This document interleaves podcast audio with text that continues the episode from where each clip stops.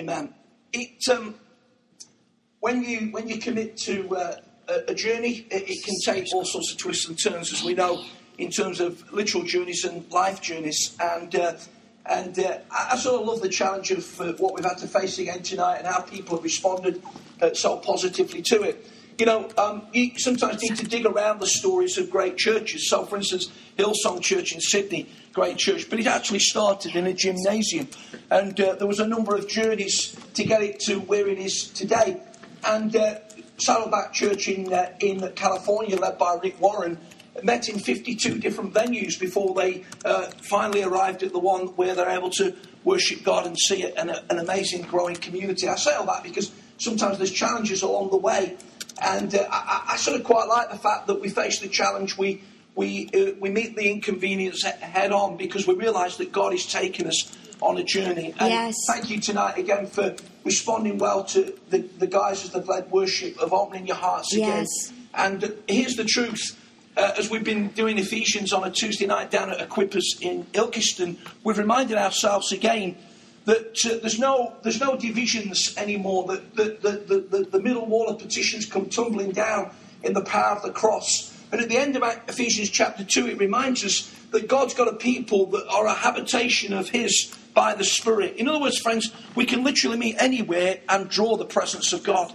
Because we are the church tonight, yeah. and we know that this isn't a church, but neither is Field Mill. And actually, Arena Church Ilkeston is really just a building. The people that make all the difference are you and I. And when we come together and when we open our hearts and when we praise the Lord, the Bible says that God inhabits the praises of his people. He comes to us. So actually, this has been church tonight, and uh, we thank God for his goodness to us. Um, for the next few minutes, I just want to share from uh, perhaps an unusual chapter which we may be tempted sometimes to skip through but I hope that we're going to get something from it tonight because in this autumn series at Man- Arena Mansfield, we are we're talking about bringing on the wall. And uh, you may have seen that daft program on the telly uh, uh, that used to be on on a Saturday night, where they used to sort of um, uh, you can see I watched it as well, but uh, but um, uh, you can see you, they used to have different celebrities on, and there used to be a wall that would come towards them in all sorts of different shapes, so they had to sort of you know, and if they couldn't sort of bend towards the shape, they got shunted off into a swimming pool and everybody laughed because they got wet. And uh, what's that got to do with the message? Well, it's really the inspiration for the title because, because we want to see prophetically God bring on a wall in these days. Not a literal wall, but the, the book of Nehemiah in the Old Testament really, really does speak to us about what God wants to build in these days. And Romans 15 4 says that everything that was written in the past was written to teach us so that through endurance and encouragement to the scriptures, we might have hope. In other words, God paints pictures in the Old Testament that through the cross and uh, into our 21st century world actually can make some sense.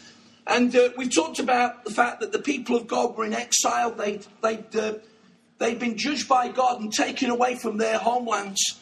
And it was something that they felt very keenly. The psalmist says, By the rivers of Babylon, where we sat down and wept when we remembered Zion. You, you all thought Boney M would come up with those words, didn't you? But, but, but it's the Bible. And, uh, and uh, the fact is that they often were sad when they, they, um, they were away from the homeland. But God began to stir things in people's hearts. And uh, we read about Nehemiah and how that he had a very uh, illustrious career. He was the king's cupbearer. He was in the civil service. He got a gold plated pension. Everything was sorted out for him. And then God spoke. And so we've talked about the call that comes on people's lives. And the call still comes to the church today to get disturbed by the brokenness of the wall. And the brokenness of the wall speaks about the brokenness that surrounds us in society today. The brokenness sometimes in family, the brokenness in some of the contexts that some of you actually work in day by day, in commerce, in business, in education, in terms of the neighborhoods that you actually live. You see brokenness around you. And God disturbed this man and began to call him to uh, believe that he could make a difference. He began to pray, began to weep before the Lord, he began to fast. He says, God, I'll give all this up so that I can follow your call. And the, the heart of God today is to find a people, to find a community, to find a church that will get a holy discomfort, that will get stirred up by God and say, we're not just content to come and meet together ourselves, but actually we want to build ourselves up that we might be impacted to reach out and see these broken issues around us begin to be mended by the power of God. And then Christian spoke about when we begin to do that, how the favour comes to us. And last week we talked about Don't Stop Me Now. I know an inspiration from another song. I like the song. And, uh, and the reality is that whenever we step out to do something for the Lord, I tell you, every time, every time the enemy tries to, to stop us. And uh, he tries to frustrate the things that God wants to do in us. And we need to see where it's coming from. Uh, in that particular context, it was mocking and ridicule and undermining from the enemies of, of Nehemiah. We need to just see the source of it and press through. Nehemiah wasn't distracted. He says, God's given us a work to do, God's going to give us success. And we're going to continue building this wall, and the people join with him and says, Let's start rebuilding. And so we come to chapter 3. And those of you that know your Bibles in Nehemiah chapter 3 will begin to read it. And it says this Eliashib, the high priest, and his fellow priests went to work and rebuilt the sheep gate. They dedicated it and set it, uh, its doors in place, building it as far as I think I'll use the, the hand. Let me start again. So, chapter 3, verse 1 Eliashib, the high priest, and his fellow priests went to work and rebuilt the sheep gate. They dedicated it and set it indoors in place, building it as far as the Tower of, of the Hundred, which they dedicated as far as the Tower of Hananel. The men of Jericho built the adjoining section, and Zehur, the son of Imri, built next to him. Most Christians have only read as far as that because they think, oh, good grief, what's this about? And they go on to chapter 4 because it's all about gates and people building and unpronounceable names. And it seems as though it's got absolutely no relevance to us at all. Well, we've not got time to read from beginning to end of Nehemiah chapter 3, but I want to set you a challenge. I want you to set you a challenge that this week, sometime, you'll read actually from beginning to end and give yourself a pat on the back and say, I'm one of the few Christians in the world that's read Nehemiah chapter 3 from start to finish. Because actually, he's got something to say to us. And the message tonight is all for one and one from all. Not from a song, but from a great book.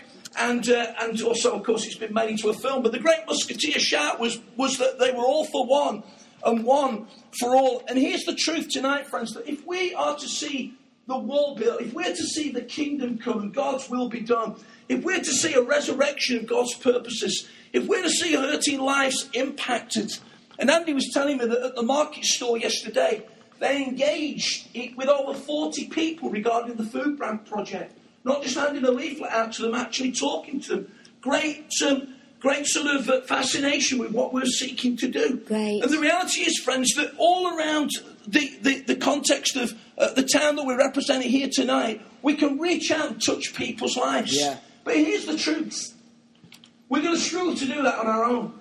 But when we have an all for one and one for all spirit, it's amazing what we can do for the glory of God. And so tonight we, we, we get a context of this particular passage of Scripture speaking to us and uh, I, I want to give you a few things that flow out of this, this passage. I, I don't want to be particularly long, but I want to inspire your heart tonight to have a sense that you belong to something called the Church of Jesus Christ, which is amazing. And that actually we need you. You see, I, I find a lot of Christians over the years live with this lie over their life, and it's that well, I, am not really needed. I, am pretty worthless. I don't seem to have much of a gift. I don't come from the right background. I had a bad life before I became a Christian, so God could never use me in the future. And they forever put a lid on their potential to contribute to the body of Christ. Here's what the Bible says, and the Bible's truth.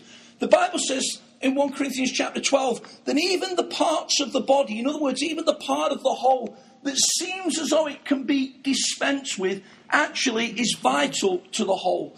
And so tonight, if you think that you're one of the weaker members of the body and one of the insignificant parts, and you don't seem to have as much gifting as other people, and friends, it's not how much gifting we've got, but how faithful we are to the gifting that God has given to us. That's the important thing. And whether it's 10, 5, or 1, the important thing is are we faithful to what God's given us? Then the reality is this that we need you. We need everybody in this, all for one and one for all. We need everybody by spirit, by heart, by contribution to commit to what God is doing in these days. And so, if you had time to read uh, the whole of the chapter tonight, you'll find that there were 39 different groups that are described around this particular wall. And he talks about them mending gates. And he talks about them repairing the section of the wall that they were particularly responsible for. And if you read it carefully, you'll talk that it, it, it describes priests, it describes perfumers.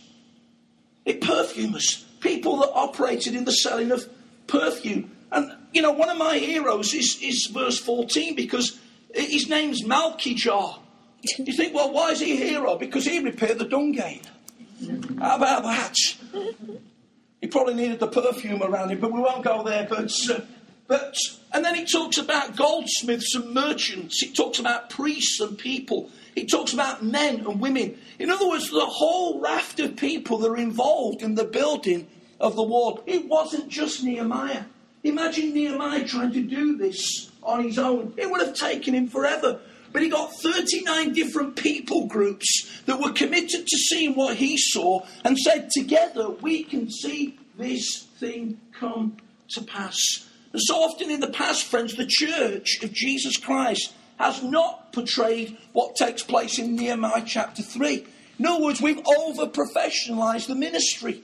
We've called people minister, when actually the Bible teaches us that we're all ministers. It's only another word for servants. It's not a status, it's a function. It's not so that we can call ourselves the very reverend or the holy reverend or the holy father or the, you know, whatever it goes, and the name seems to get longer and longer the higher you seem to go up the church. It's simply that we can serve the church. And here's how we thought We thought, well, we'll just come to church and then we'll watch the professional person doing all the work. Little wonder sometimes that we've not achieved all that God wants us to achieve. What God says is, that he's giving gifts to the church, apostles and prophets, evangelists, pastors and teachers, so that they might empower the whole of the body of Christ to do the work that God has called us to do, the work of the ministry. And here's an expression of this prophetically in Isaiah chapter 3. And so I want just to take you through a few things tonight that I see from Nehemiah chapter 3. I think there's five in all, and we'll move through them pretty quickly. Number one, there's direction. There's direction. Because Nehemiah had said in the previous chapter, let's rebuild the walls. In other words, it needed somebody called a leader to say, let's do it. Let's do it. And friends, God has always raised up leaders and always will raise up leaders, and still He is today. He's not raising up leaders so that they do it all, He's raising up leaders to bring about a momentum in people's hearts that will respond to what God wants to do. You see, leadership brought inspiration. There'd been a dark day over this over the city of Jerusalem where the city had laid in disgrace, where actually people had been lay, living there and looking at the rubble and seeing the gates burned down and done nothing about it. But somebody got stirred up and brought a leadership call. And when that person says, Do you know what? We can rebuild these walls, the people says, Yeah, we can. Leadership brought direction, uh, brought inspiration. It brought delegation as well, which we'll come to. We'll come to a little later. You see, leadership is not doing all of the work, but making sure that all of the work gets done.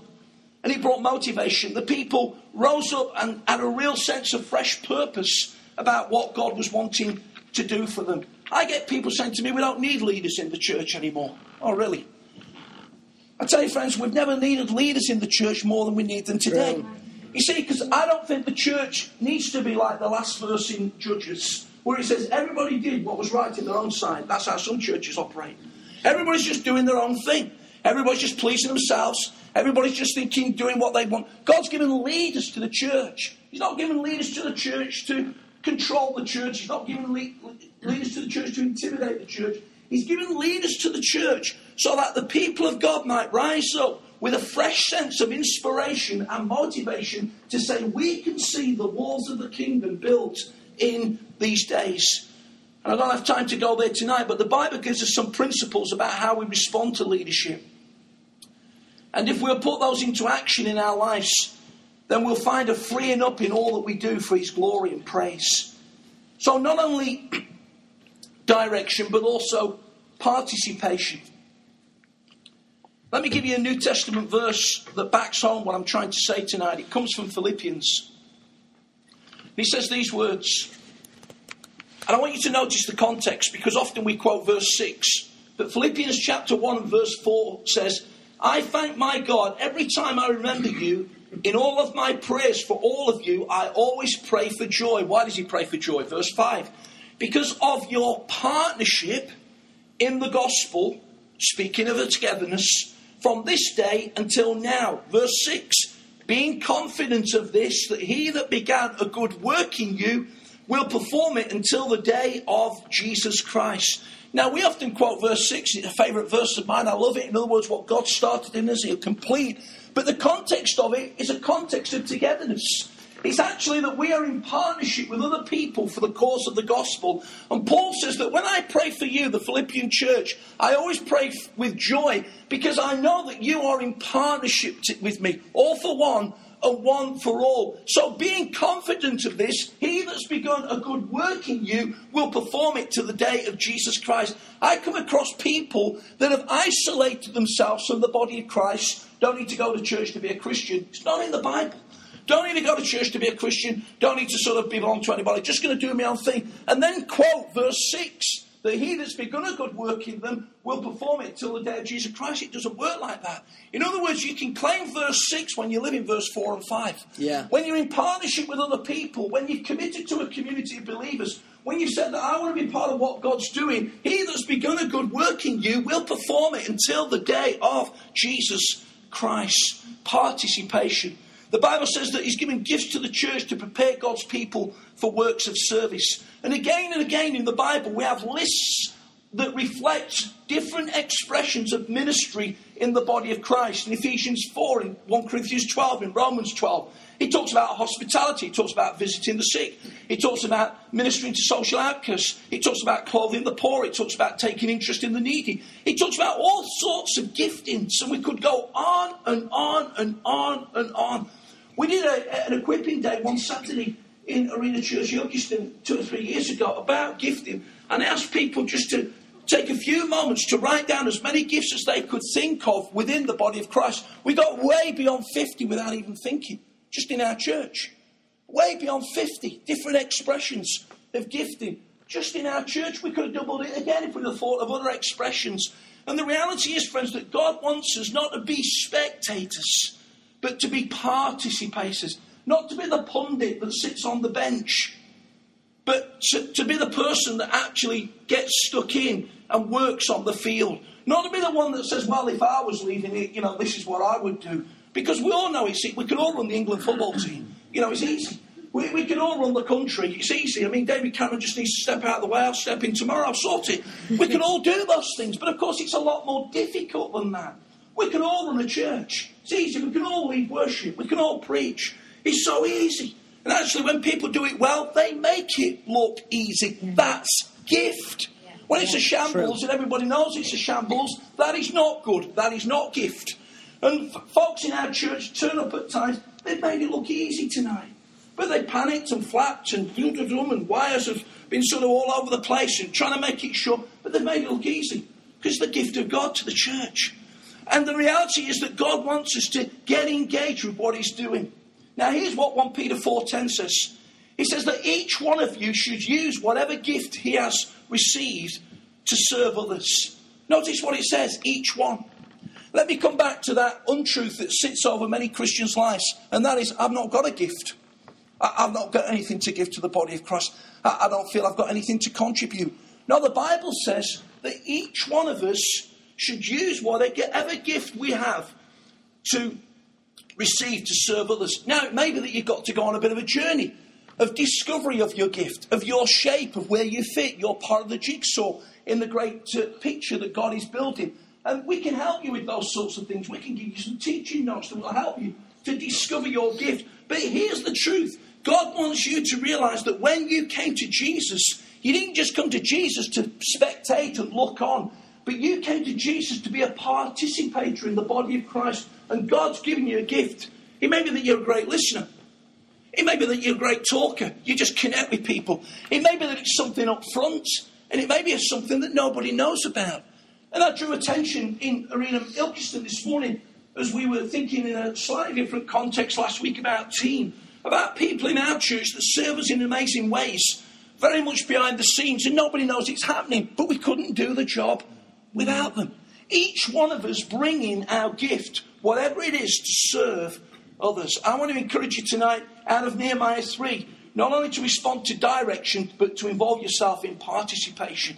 And then, thirdly, I want you to notice organisation. Oh dear, how many people we come across at times that think God and organise don't come together? oh no, or we just follow the Spirit. You know, there's that verse in the Psalms that says, Open your mouth and you'll fill it. You don't have to prepare ministry, just open your mouth and God will fill it, and that'll be great. It was C.H. Spurgeon that was talking to somebody once, the great Victorian preacher, and somebody says to him, uh, Mr. Spurgeon, I know that you spend hours preparing your ministry. He says, I, I don't operate like that. He says, I, I just get something five minutes before I speak. He said, I don't bother with all that preparation. Spurgeon says, and that's why five minutes after you finished, everybody's forgot what you said. And the reality is, friends, that God and organisation are not opposites. They're not opposites. God was organised about the tabernacle. Oh, fine details. Talks about nails yeah. in the Bible and the way to sort of thing, and curtains. And he seemed pretty organised about the different things. He realises, friends, that he's contesting an organised kingdom of darkness. And the fact of the matter is that there are times when we need to be organised in what we're doing. God's not called us to be a rabble. Now, I understand the danger of organising God out of situations. I understand that church can so run to rigidity and inflexibility that if the Holy Spirit wanted to step in tonight and bring a revival, he wouldn't get a chance because this meeting is going to finish at seven o'clock. Come what? Mates, now three minutes past so you can see that we're not that organised here. You know what I'm saying? In other words, we organise out the Holy Spirit. We've got it so sort of sorted out that He can't break in. And He said in Revelation 3, Behold, I stand at the door and knock. And if anyone will open the door and, come, and invite me in, I will come in and eat with him and have fellowship with him. That's a word to the church, by the way. It's not a word to, to, to non Christians. But here's the truth there are times, friends, when we've got to organise ourselves. Jehoshaphat, when he went to battle, was organised in worship. Joshua, when he took on the uh, city of Jericho, was organised in his approach. And on that seventh day, the walls came tumbling down. And we are not called to disarray and to chaos, but we are called to be a people that know what we're about for the glory of God. Fourthly, continuation. The Bible says there were no gaps in the wall and that every part was attended to, everybody in place. There was a great expression of unity. And uh, we need to ask, friends, that God will help us uh, to, to do exactly that. There'll be a real binding together of relationship so that in whatever God's called us to do in these days, the enemy won't be able to get through any gaps because we aren't creating any gaps. Sometimes we may see somebody that's weaker in a particular season, that feels infirmed, that's had to go through a trying experience, that's working through some difficult stuff, and we come alongside and bolster that person in that particular season to bring them out of it so that they can bolster somebody else that needs that encouragement in another season. In other words, there's just a continuation of what God's doing because we're sensitive, we're open, our eyes are open to making sure that there's no gaps that come between us that the enemy can penetrate and therefore push back on the work of God. And the fifth thing I want to you to notice tonight is exertion. Because it says in verse, in, in verse 1 in chapter th- of chapter 3 that Eliab the priest and his fellow priests went to work. He says in verse 20 these words. He says that Baruch, the son of Zabbai, zealously repaired another section from the angle to the entrance of the house of E. Jazabid, the high priest. They went to work. Christian pointed out in another context recently there was only one dissenting group that I can find in the whole of the chapter. In verse 5, it says, that the next section was repaired by the men of Tekoa, but the nobles would not put their shoulder to work under their supervision. Just one dissenting group out of all of that picture said, Oh no, I don't want to get involved in that. Exertion. Exertion. In other words, friends, as the Bible talks about in Thessalonians, there is a labour of love. And we need to get the balance of this because I'm not talking about labouring our own efforts. I'm not talking about carrying burdens that God's not called us to carry. I'm not just talking about working for it. I'm not just trying to talk this tonight about earning brownie points to get us to heaven. But the reality is that when we see the vision, when we're captured by the vision, when we're impassioned by a response to brokenness, when we desire with all our hearts that God, by His Spirit, through His church, this local church in this town, at this time, for this day, will bring on the wall, it's going to take some labour. Yeah. It's going to take some work commitment. It's going to take people that put their hand to the plough. It's going to take sometimes the fact that we just give ourselves to what God has called us to do. You know, it's very interesting that Jesus prays a prayer in uh, Mark's Gospel towards the end of, of uh, that Gospel. And uh, let me just find it because I'd like to read it. And it says these words.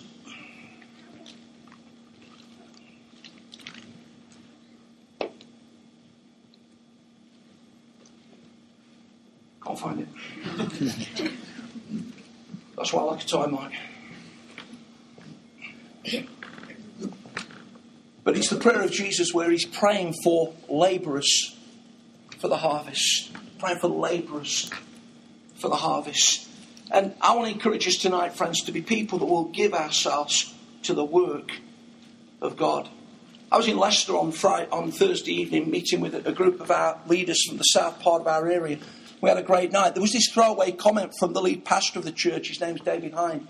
He says, "Oh, we can't meet in this building anymore because we, we're too big for it." That's great, isn't it? The background, the building, and they they meet, they meet in inner city Leicester. There's the mosque on the corner. There's the Hindu temple just down the road. There's ladies walking around with the burqa on, and you just see their eyes. It's an interesting place. But they meet now in the school about half a mile away, and uh, it's in the gymnasium, so they have to pull up some special curtaining to uh, sound again, guys, to soften the sound. And here's the throwaway line. He says, Church starts at uh, half past ten on a Sunday. He says, but we leave here at quarter to seven in the morning to get ready for church at half past ten. You see, that's exertion.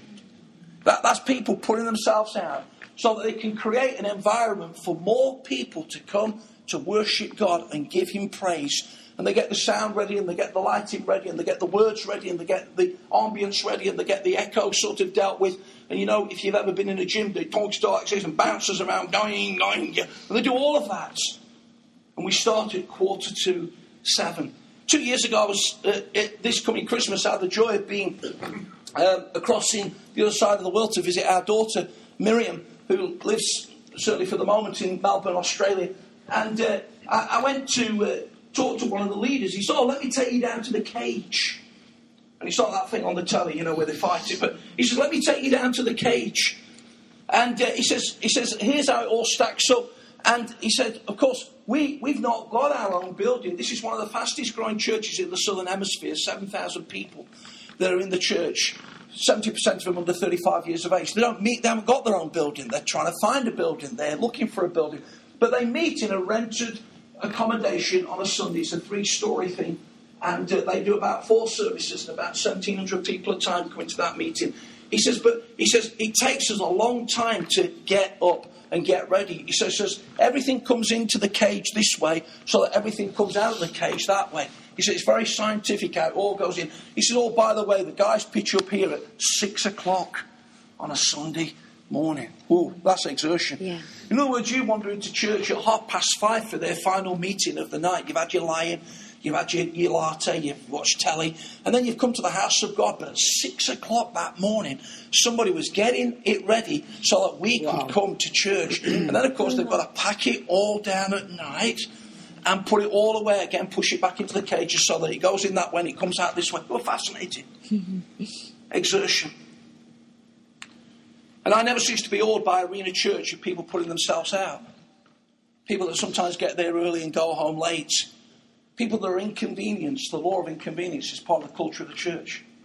If you don't understand the, the law of inconvenience, you've not understood discipleship. It's inconvenient to be a follower of Jesus at times. It's inconvenient to build church.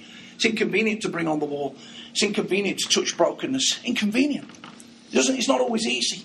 But you know, when we respond to that, God does an amazing thing. And let me just give you one verse at the end of Corinthians 15. Because God's talking about the resurrection of Jesus, and then he gives a therefore. And the great theology of the therefore is if there's a therefore, you look what it's there for. And in the light of Jesus being raised from the dead, and he's here tonight, he says, Therefore, be steadfast, immovable, or never lose heart, knowing that your labour in the Lord is not in vain. Or as one translation says, your labour in the Lord is never thrown away. And I want to encourage us tonight, friends, to be people at times that will allow God to stretch us. Not because we're trying to earn something towards Him, but because He has so impacted our hearts that we see God will go the extra mile, will be extended for you, will be inconvenienced, we'll put ourselves out. We put our hand to the plough and there's no going back because we love you and because we've seen the power of bringing on the war. Now, me doing that on my own or Christian trying to do it on his own is just, frankly, friends, overwhelming. We'll never achieve it. But together, inspired by Nehemiah chapter 3, where we see direction, where we note participation, where we respond to organisation, where we commit to continuation, and yes, where we're prepared to undertake exertion, means that it can be all for one and one for all. And together, we can do it. Yeah, Let's pray. That's great.